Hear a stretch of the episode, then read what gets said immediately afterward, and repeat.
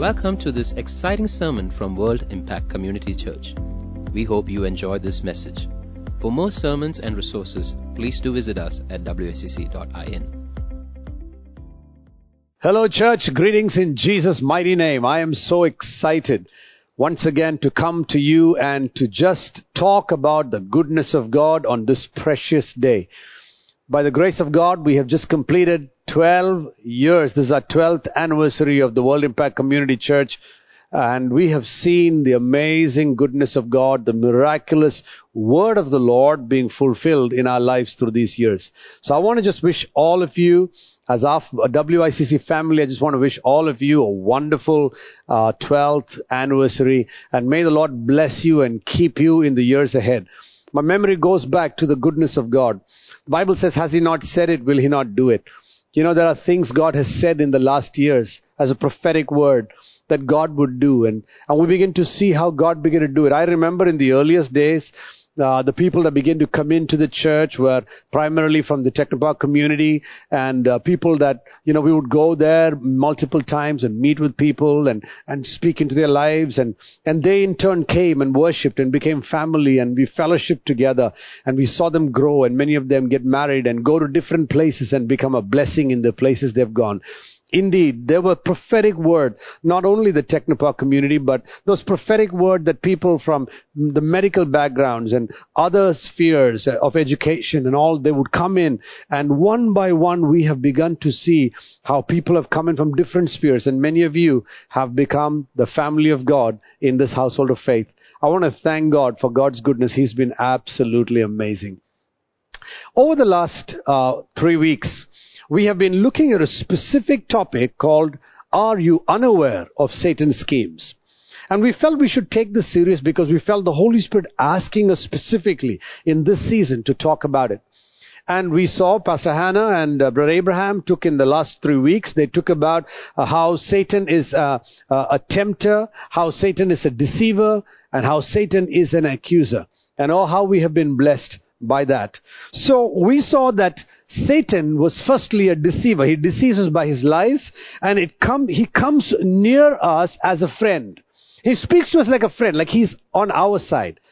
After that, when Satan comes tempting, he comes tempting us with our lusts, with our desires. When he tempts us with our lusts, he comes beside us as our provider saying, do you know that if you eat this fruit or if you buy that thing or if you go after that uh, ungodly relationship, you'll be blessed. He comes as a provider. Then when Satan comes to you, he comes as an accuser and we saw that last week. When he comes as an accuser, he comes blaming you. And he comes against you as your opposer. He comes to tell you you're terrible, you're horrible, you'll never make it in life. And this is what the devil wants to do. But today, we are going to look at how Satan is coming beside you and he's coming to stand against you as your destroyer. When Satan comes against you as your destroyer, he comes against you as your chief enemy. Many people, they think, they don't understand that people are not our enemies. But yet people are the ones we are most hurt with. And so we're tempted to look at people as our enemies. But God wants you to know our battle is not against flesh and blood, it's against Satan. Do you know Satan was is the enemy of God, our Father in heaven? And why he became the enemy of God is when he saw God in all his glory, he told himself, I'm going to ascend on high and I'm going to seat myself on the throne. So he desired power and he desired you know, to overcome and become king. And so that was pride. So pride and power got him thrown out of the host of heaven and of the kingdom of heaven. And he became the enemy of God. Jesus said in John's gospel, chapter 10 and verse 10, the thief comes only to steal, kill, and destroy. I came that they may have life and have it abundantly. Jesus calls Satan a thief. And he says Satan came for three things. Firstly, he came to steal. He came to steal the joy from your life. He comes to steal your Bible reading, your time with God. He wants to steal your prayer life. He wants to steal the peace in your home, your relationship with your parents, your relationship with your leaders, your followers your relationship with God. He wants to steal your faith. He wants to steal your provision. Satan wants to steal everything. Secondly, he comes as a killer. He wants to kill your spiritual life. He wants to kill God's people. The walk with God, he wants to destroy it by bringing lusts and temptations. But then he comes not only as a thief and a, and a, and a killer, but he also comes as the destroyer. When he comes as a destroyer, he wants to destroy God's plans on your life. He wants to destroy God's purposes on your life. He wants to destroy the kingdom of God and he wants to get done with that once and for all. Now, some people confuse when they think of the destroyer. They wonder, you know, is Satan the only destroyer? No, the Bible refers, in fact, to a group of angels of God also as the destroyer angels. And I want you to know they're different from the devil. The destroyer angels are the angels that God would send to execute judgment upon the enemies of God in the land. People that, that's what, they were the ones that went and fought on behalf of Israel against the other nations and all of that. But Satan is not a destroyer angel uh, or the, the uh, destroying angel that executes judgment on behalf of God. He is the destroyer. What is the difference? His enemies are the kingdom of God and the family of God. You and I are the enemies of Satan. So that is why the Bible calls him the destroyer. Because Satan wants to destroy you. Because you and I, we remind him of God. You and I remind him who our Father is and, and how an awesome God he is. You and I remind him of, of the glory of God and the heavens. And Satan cannot destroy what the Lord wants to keep. And that is why he knows if he can deceive you and me, that is the only way he can destroy us. So what does Satan do? He looks for a fertile ground. He looks for a heart.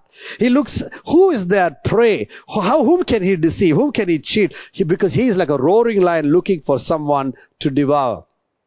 He is the opposite of everything that God is. God is a creator. Satan is an imitator. He offers you the counterfeit all the time. God is love. Satan is hatred. God is truth. Satan is a liar. God is a redeemer. He wants to redeem you. Satan is a destroyer.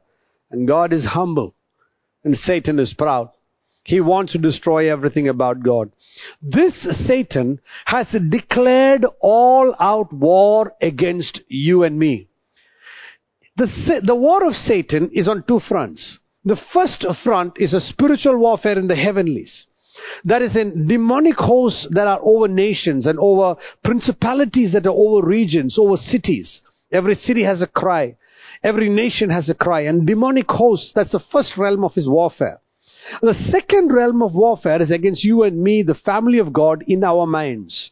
If he can, if he can get our mind, he can get us. That is why devil always goes for our mind, what we're thinking, what we're thinking, what we're thinking. That's what the devil wants to attack. In the heavenlies, Satan knows we have authority.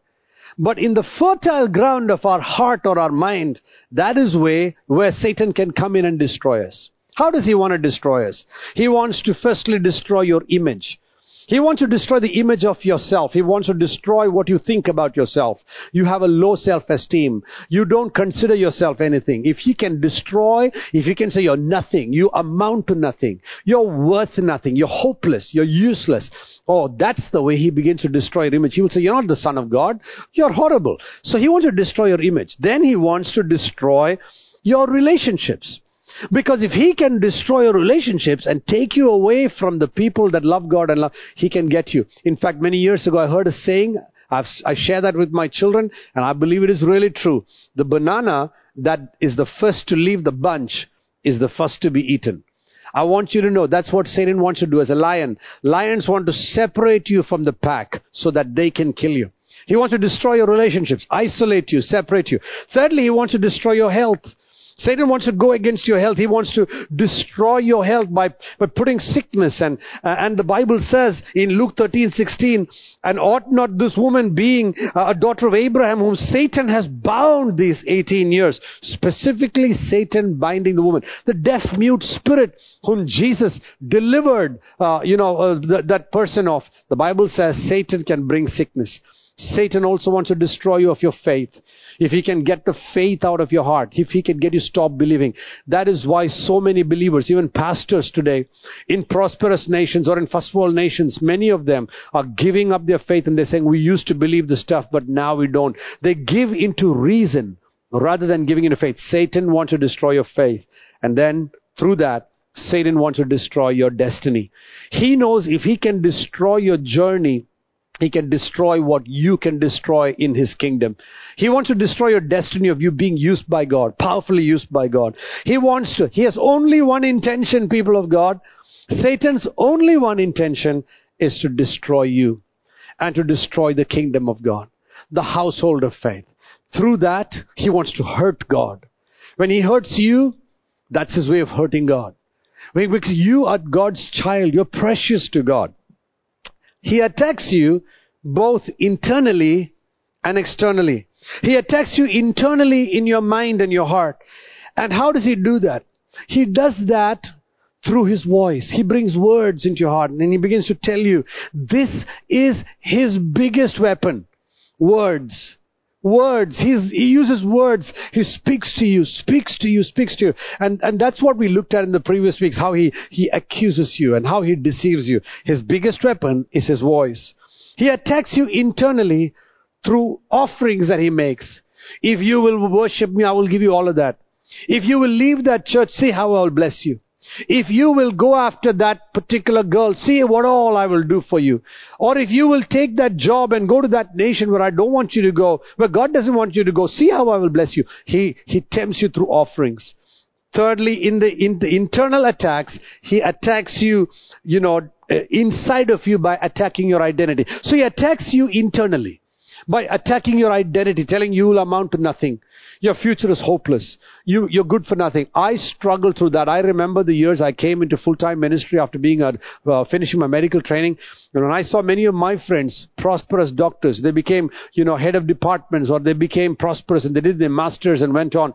Oh, the devil used to tell me, you'll amount to nothing. You have no future. You are nothing. You will amount to nothing. You will make nothing. You will do nothing. I had to shut my ears to his voice because I knew that this was a scheme of the devil. As I look back through the years, I have, for me, everything that I thought was something today means very little to me because the will of God is to do, by, is that's the greatest desire of my heart. He will attack you internally. Satan will also try to attack you externally. How? From people. People come and say, you're wasting your life. What have you done all this for? Who cares about you? You know, if you don't have money, you're not, you won't amount to anything. You don't have a future.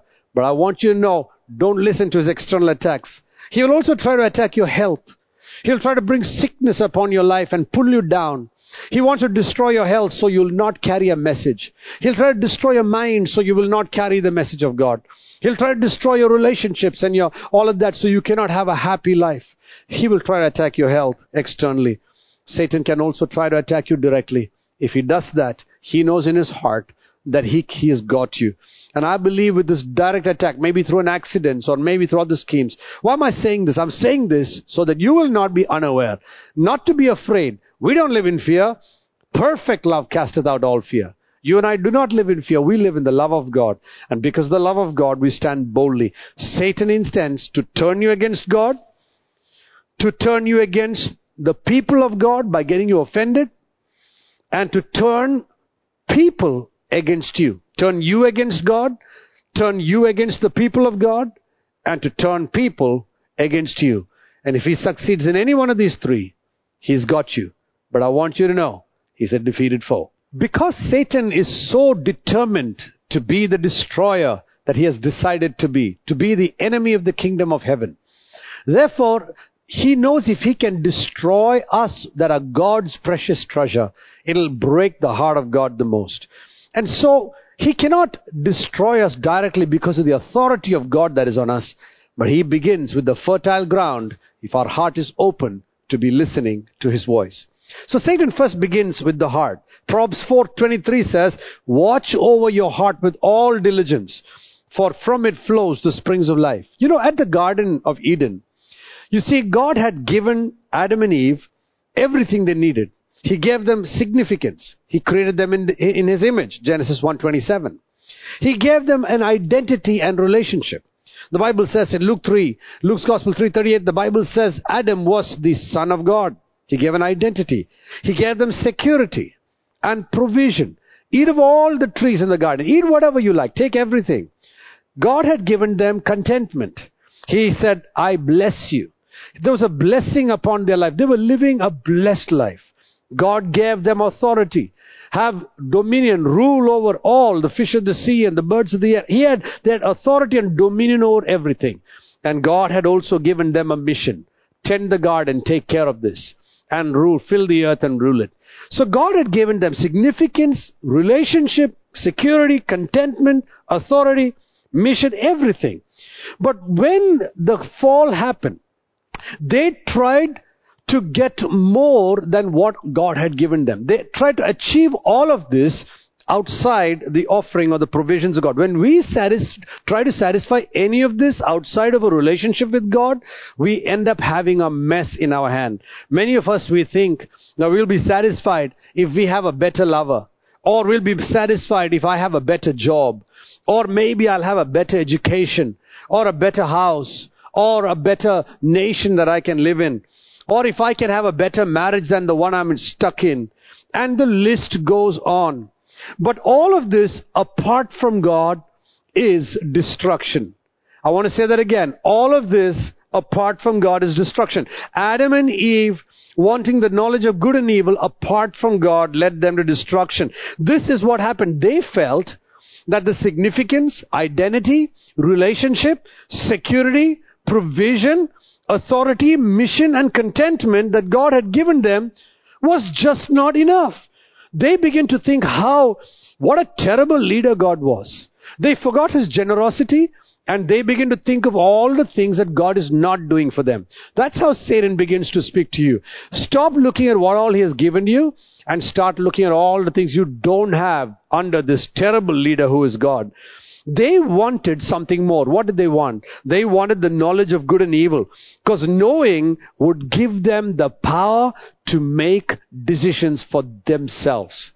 When you and I want to make decisions for ourselves outside the plan of God, outside the will of God, that's when we want to control our own lives. We want the power to make decisions. How? By knowing what is good and evil and the power to fulfill our desires and to decide what is good for us and what is not. And we do not want to depend on an external factor or an external God for those choices. So the knowledge of good and evil was determining for ourselves what is good and what is evil. So this was a hook that Satan put for them. What was the hook? He put that hook in Adam and Eve's heart and left them with an unfulfilled desire. And this is what Satan does with us. He leaves us with unsatisfied desires.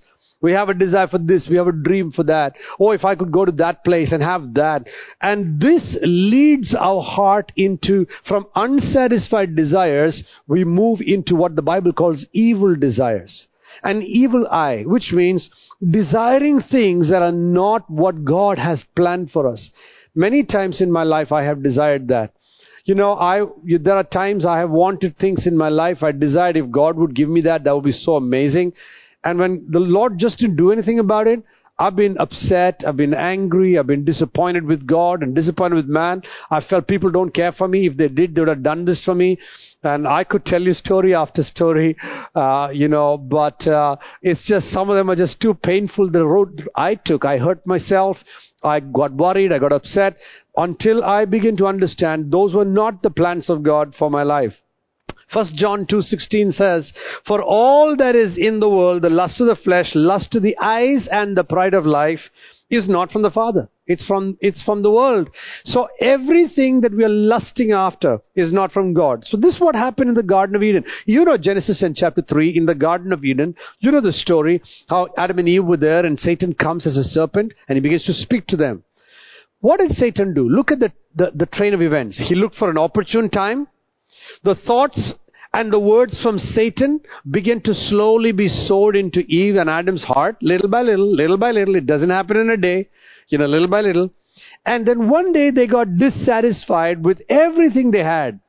And they began to look at the two things they didn't. And they began to tell themselves, why is God not giving us this? And Satan now told them, because God knows you'll become like God. They began dissatisfied desires began to grow in their heart. And their heart wasn't prepared for this attack. This unprepared heart of the believer is often not able to handle the attack. When Satan brings thoughts like that in our life, many times we're not discipled our heart. So we're not prepared. Or maybe we prepared few years ago and now we don't remember what is there. Not being able to be alert of our pride and Satan's schemes. And seeds begin to grow and take root in our heart. And these thoughts begin to grow until one day we are consumed by it. We wake up thinking angry thoughts about the other person who did not do it for us or that, uh, you know, you know, painful thoughts about the other person who said those things. And we become consumed by it. And then Satan attacks and destroys us by the way we're thinking. These unfulfilled desires in our heart tempts us. James in chapter 1 verse 13, 14 says, God doesn't tempt us. But we are tempted, I am tempted uh, by uh, when uh, my own desires, my own lusts begin to take over my heart. So this unfulfilled desire gets me offended with God and offended with man. When we are offended, we begin to desire a life apart from God. Many times, just look at your life and my life, how we have decided to isolate ourselves. Isolating from people is a life away from God's plan because the Bible says we're not designed to do that. Why does this come? Because Satan tells us if you can get offended and if you can stay away, you, what we begin to do is we begin to design a life outside the plan of God. Adam and Eve did that. They hid in the bushes maybe. They put some leaves together and they designed a life away from God. That's what Eve did when she questioned the nature of God. She chose to isolate herself from the laws and the presence of God. Being tempted is not sin, but yielding to that temptation is the problem. And that was the case with Lucifer also in heaven. He desired what was out of bounds for him. Desire is where everything begins. When we desire things that God has put out of bounds. And when this comes into our life, Satan uses that to destroy us. Satan wants to destroy us first by our unfulfilled desire. Aren't there so many things in your life and my life that have been unfulfilled? We dreamt about this and desired that. I've had so many dreams. I wouldn't have enough time to tell you the dreams I had that have not been fulfilled. I can tell you the number of times I've been disappointed. And when this disappointment comes, hurt comes in. When hurt comes in, Satan uses that and then pride comes in. When pride comes in because of that hurt, then I feel like rebelling against everyone who hurt me, rebelling against a God who doesn't think good for me, rebelling against the plans that I wish. Maybe if I had married that person, I'd be happy. Maybe if I had married this person, I'd be happy. Maybe if I'd live in that country, I'd be happy. And rebellion begins to grow. If you have have struggling with those thoughts, I want you to know that's the scheme of the devil because that is a, that leaves us with a hard heart finally. That's a bait of Satan. He will put that bait in and get your heart and my heart to become a hard heart. Once we're offended, and then we try to reason against God, and one day we will say, God, but this Lord, but why not Lord? Lord, why are you not allowing that? Why don't you let me have that? We reason against God, and one day we get offended with God. Anything you're offended with, you will not want to relate with. When I got offended with God, I don't want to pray. I don't want to read the Bible. I don't want to meet up with God's people. I don't want to listen to common sense that my parents have to tell me or my, my people who care about me want to tell me. I want to, I want to back off from anybody who's going to tell me anything that hurts me or reminds me of my pain. So basically I want to get away from God and man that's going to remind me of my pain. Pain is the issue. What is that pain because of? Unfulfilled desire. So what does it do? It takes us away from our object of worship. It takes us away from God. We want to stop worshiping God. We don't want to go to church. We don't want to go for care cell. We don't want to go, we don't want to listen to the word of God. It takes us away from the reason to worship God. It takes us away from the joy of worship. There's no more joy. We go to church, we'll sit in the back, uh, you know, chew gum or just, just hang out and, uh, and you're just not interested anymore because there's offenses in our heart. It takes us away from the freedom of worship. Oh, just remember how we used to leap and jump and worship God in the, in those innocent days when we knew the, the, the joy of salvation. It takes us away from the desire of worship and then finally we worship our own desires. Satan attacks us he will attack our pride. He will attack. He will attack you when you're weak. He'll attack you when you're down. He will attack you when you're feeling low and he will come at it. You know, it's like a boxer. He knows his enemy is down. He's got that punch. He will keep, keep punching there because he knows he's got you and me there. Anywhere Satan has got you and me, he will keep going for it. So he will tell you, he will attack you and he will tell you you're good for nothing. Nobody cares about you. He will go on with those words. You don't need to worry too much about, you know, others who care about you. Walk away. Because Satan, you know, that's what he will tell you. Because Satan will attack you when you're most vulnerable. Satan is a destroyer. Why will he destroy you? Because you remind him of his enemy, God. You're the image of God. You're a treasure of God. You're a child of God. You're so precious to God. And He wants you to stumble and fall. He, you know, Satan wants you to stumble and he knows the way to make you stumble is to offend you. And when you're offended, you get hard-hearted because of pride. You say, oh, he hurt me. I'm not going to let him hurt me anymore. I'm not going to let anybody hurt me. Oh yeah? You know, if you don't let anybody hurt you, what you and I do when we take that stand is that we decide, I'll hurt myself. I don't need anyone to hurt me. When you isolate yourself, you and I, we decide that I myself am going to hurt me. We partner with the devil. Why? Because he's cornered you alone. The lions cornered that lamb or that animal. Uh, you know, that's what the devil wants you to do. He wants to, you know, he didn't attack David, you know, uh, because he, he knew that he attacked David when David was most vulnerable. In a moment when he wasn't watching. In a moment when everybody was out there at war, he took Bathsheba out there. He attacked David at the height of his popularity. So therefore, let's not think because I'm very popular or I'm successful right now, I won't be attacked by the devil. Devil won't try to destroy me. He will try to destroy you when you're nobody. And he'll also try to destroy you when you become somebody. That means at any point in our life, the devil will try to destroy us. 70,000 people died because of David when he counted the fighting men. He counted the fighting men. You know, Moses also counted his fighting men. Uh, but Moses counted the people of Israel to know the numbers. But uh, David counted the people to know how strong his army was. And he had forgotten that God would be his bat, he would fight his battle. Pride is so easy for us to see in the hearts of other people, but pride is so hard when we have to see it in our own hearts. And we may never be more vulnerable than at a moment when we are hurt, offended, and our hearts are so proud that we just can't go back to God. David went right back to God and he said, against you and you only have I sinned, O God. He fell on his face and he said, God have mercy. And that's why that scripture is so powerful. Create in me a clean heart, O God. Renew a steadfast spirit within me. God wants you and me to have a humble heart. He doesn't want us to be self-righteous. The Bible says, you know, many times self-righteousness will try to destroy you and me. Self-righteousness, we say, there are things that you and I can say. We might say things like, as if those people are believers. They say they're believers. Oh, oh, what kind of, uh, you know, they say they're believers, but they're not. Why be, be offended with them? They never even called me. They don't care. And, and look how they hurt me. If they were believers, they wouldn't say that. Or self-righteousness may come in my heart or your heart like, by thinking, I, I'm holy, I'm not like them. You know, they don't love me, but I'm, I love everybody. I call everyone. I care for everyone. And I become so, and that's the bait of Satan. Self-righteousness. I'm like, I'm not like others. I'm better than others. I'm in church every week. I'm there for all, uh, for all the practices. I'm there for all the prayer meetings. Uh, not like them who are not there. You see, I'm a self-made man.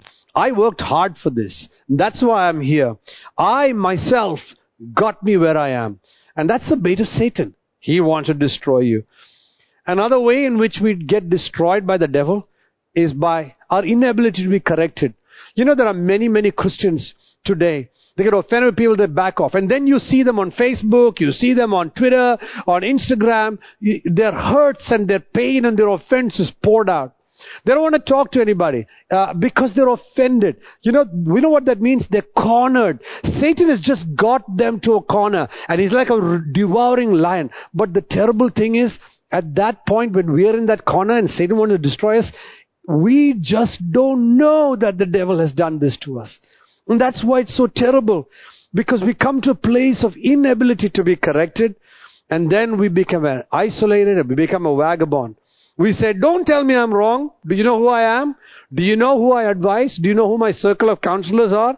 The Bible says God opposes the proud. In fact, the word is a military term. God stand, raises a military opposition against the proud. Sometimes we just become secretive, self-protective. I I got a problem, but I won't tell anyone. I'll just secretly hide my problem because what if, what will happen to my reputation if people come to know? You know, I have struggled with that in my life. I've tried to guard my own reputation until one day God cornered me on, to the wall and said, it's either who, I who am going to protect you or you're going to spend the rest of your life trying to protect yourself. I knew in my heart at that moment, if God did not protect me, I would have no way I'm going to save my reputation.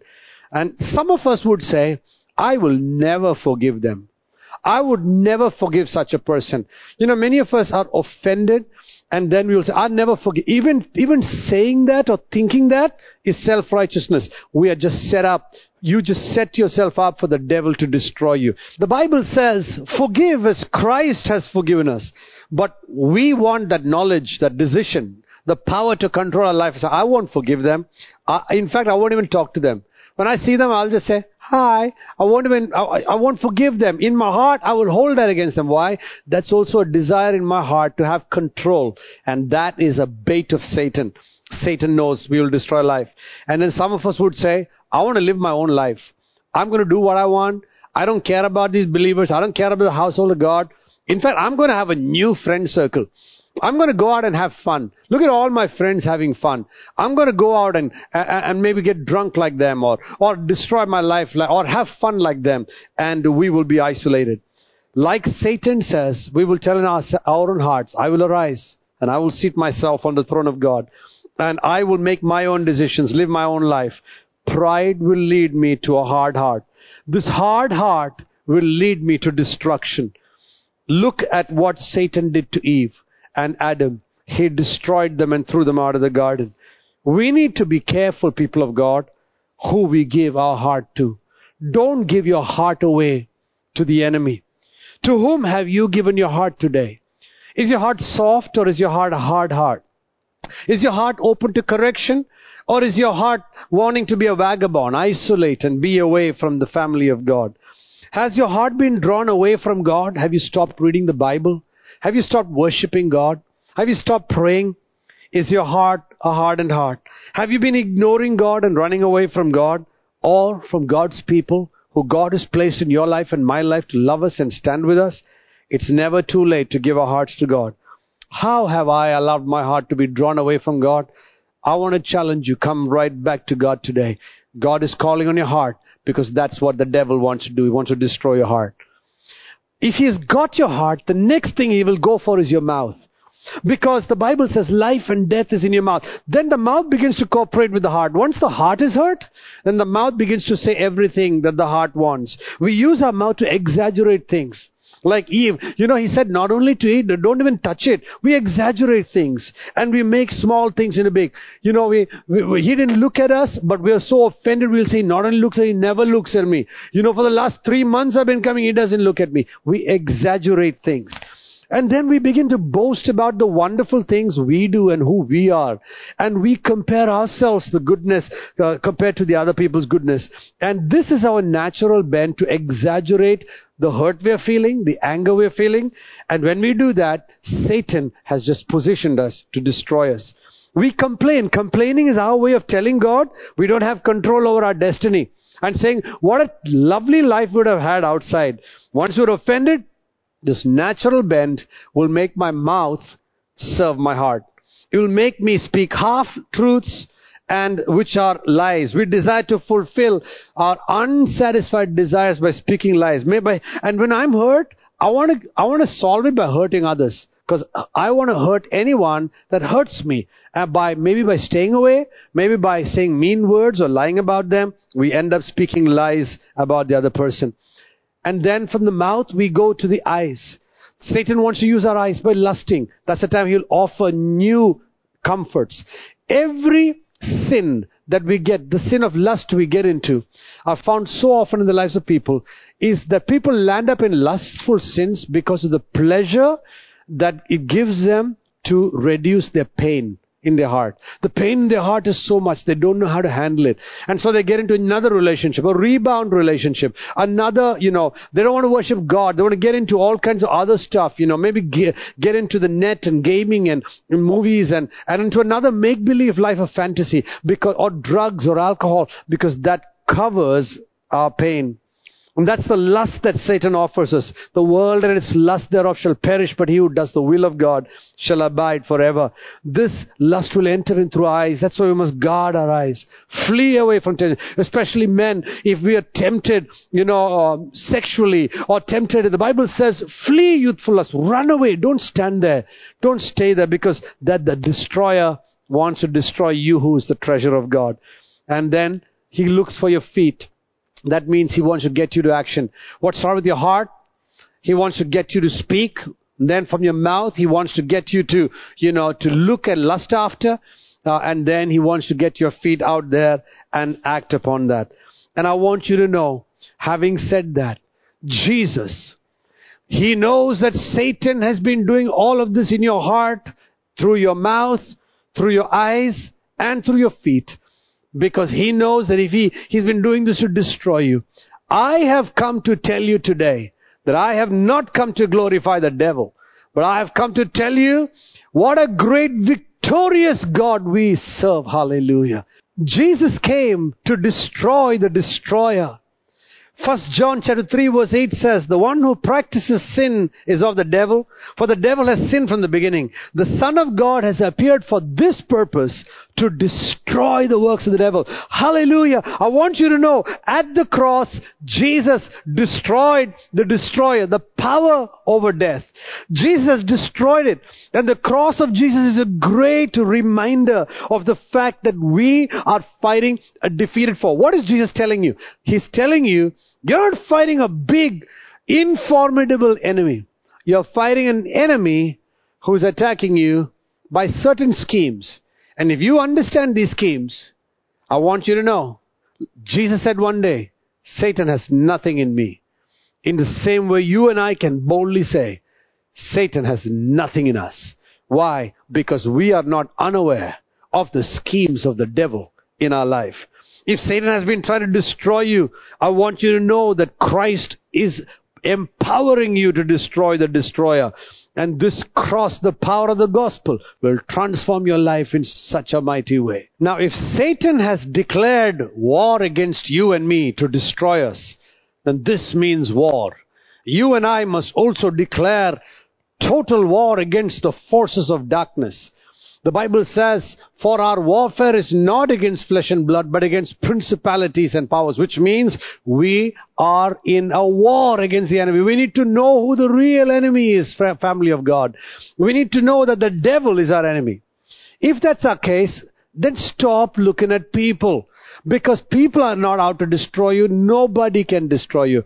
I remember one day someone told me, you know, because of them my life is destroyed. I want you to know uh, you know, I told him after, I said, no one can destroy my life and no one can make my life. It is me who chooses that it should be destroyed and it's me who chooses that I want to cooperate with God so that God can raise me up from where I am. David would have felt like his life was destroyed. God lifted him up. Joseph may have felt like his life was destroyed. God raised him up. Every great saint, every man and woman of God that has felt their end has come. It isn't over until God calls us home. So do not be discouraged, even at this moment of your life. Know who your enemy is, that Satan's your enemy. You can use Satan's weapons today against people, or you can use God's weapons against Satan. So how do you use Satan's weapons against people? By becoming Satan's voice by when we complain against people and when we when we gossip and when we are angry and when we boast and and when we uh, isolate ourselves and when we when we are not you know we just when we isolate ourselves we steal our gift from others. We we steal the encouragement we can be to others the blessing we can be to others. We isolate ourselves and that becomes a weapon of the enemy. By you and I have you, you and I should never steal the gift God has put on us to be a blessing to the body of Christ. Or you could go, use God's weapons against the devil now. What are some of those? By making God's voice in your heart a reality. Stop making Satan's voice your reality. Satan's voice is never your reality. He'll tell you God doesn't love you. It's not a reality. Make God's voice your reality. That He will never leave you nor forsake you. Make God's power your reality. The Holy Spirit of God inside of you will be your reality. Make God's love in your heart your reality. That God loves me no matter what. That even though I go through the valley of shadow, that God is with me. I'll fear no evil. Make God's love your reality. Make God's people your family. Make that your reality. Let God's people stand with you, pray for you. I thank God for, you know, in these last 12 years of our church, the number of times we've been discouraged in many ways. But how the people of God have stood and prayed. And I believe the prayer of the saints has been powerful upon our life. Don't run away. Let God's people become your family to you. What are some of these solutions that can be used to stand against the destroyer?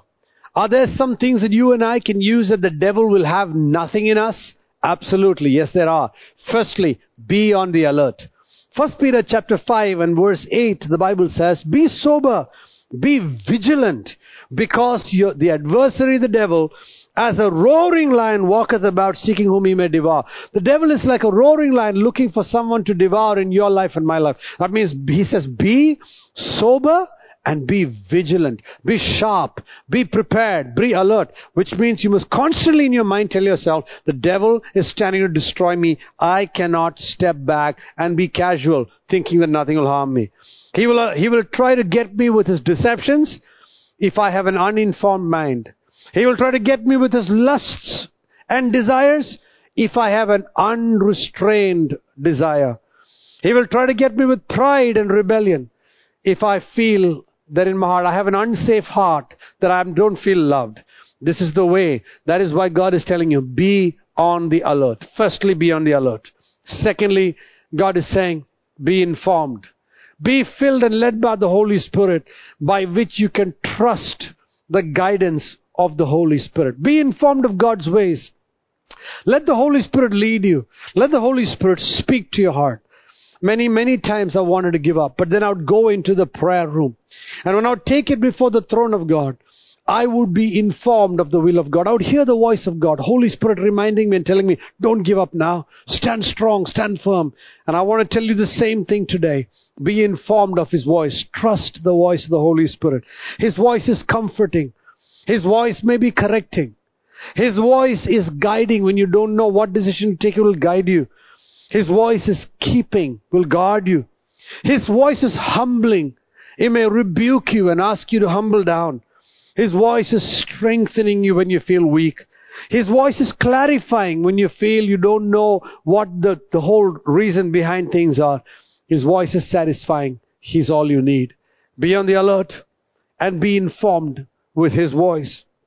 Thirdly, the Lord is saying be obedient. Be obedient to the work or word of God. Act on the word of God. Don't listen to the devil in the garden. Listen to Jesus on the throne. Let his word be your constitution. Immediate obedience. Don't delay your obedience. Anything God is telling you, step out and obey. No, no, we don't want to do partial obedience. We don't want to forgive some people and say, I won't forgive others. We'll forgive all people. No partial obedience. We're going to go for complete obedience. No delayed obedience. You know, delayed obedience is also disobedience. I will forgive, but not now. I will obey, but not now. That's delayed obedience. God is saying, I want you to know delayed obedience uh, because that is disobedience. Do it on time and do it now. And no preferential obedience. I'll obey you in some things and not in the others. I, I, I will do some things for some. Um, in some cases, I will obey. Other cases, no preferential obedience. God is saying, be obedient. So be alert, be informed, be obedient. And then the Lord would take you to the fourth thing, be humble. Because when we voluntarily submit ourselves under the mighty hand of God, God will lift us up. We can never be more vulnerable than when we are walking in pride. When we think in our heart, I don't need you. I can do this myself. God is saying, don't elevate yourself above God and man. Humble yourself before the mighty hand of God. And in due time, He will lift you up. David always humbled himself. Moses humbled himself. Joseph humbled himself. Look at all the greats in the Bible. They all humbled themselves and God lifted them up. Humility is your declaration of your dependence on God. Where you're saying, I need you, Lord, to guide me and direct me. I need you to hold me up. I need your strength, your spirit comforting me and leading me. I need your conviction of the Holy Spirit in your heart, on my heart. I need you every moment. I need you, Lord. I cannot live without you.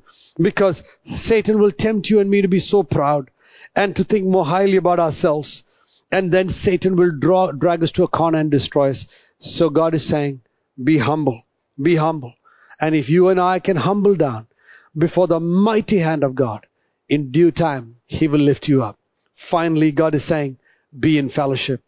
God wants you to stay in fellowship. Team up well. Be alert.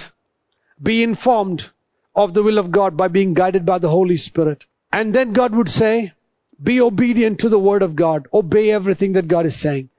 And then God would tell you, be humble. Humble down before the mighty hand of God. And then finally God would tell you, be in fellowship. Stay in fellowship. Team up well. Do whatever you can to ensure that you don't isolate yourself from anyone or anything because that's the scheme of the devil. Whatever you do, people of God, whatever you do, stay in fellowship. Stay in friendships. Stay in family because that is where God has kept you safe. Adam and Eve tried it. Judas tried it. They all isolated themselves and they destroyed their life. You can never win Satan by using his weapons and giving into his schemes. But the weapons of our warfare are not carnal people of God. They're mighty in the Holy Ghost, strong to the pulling down of strongholds. Jesus said in John 10:10, a thief comes to steal, to kill, and to destroy.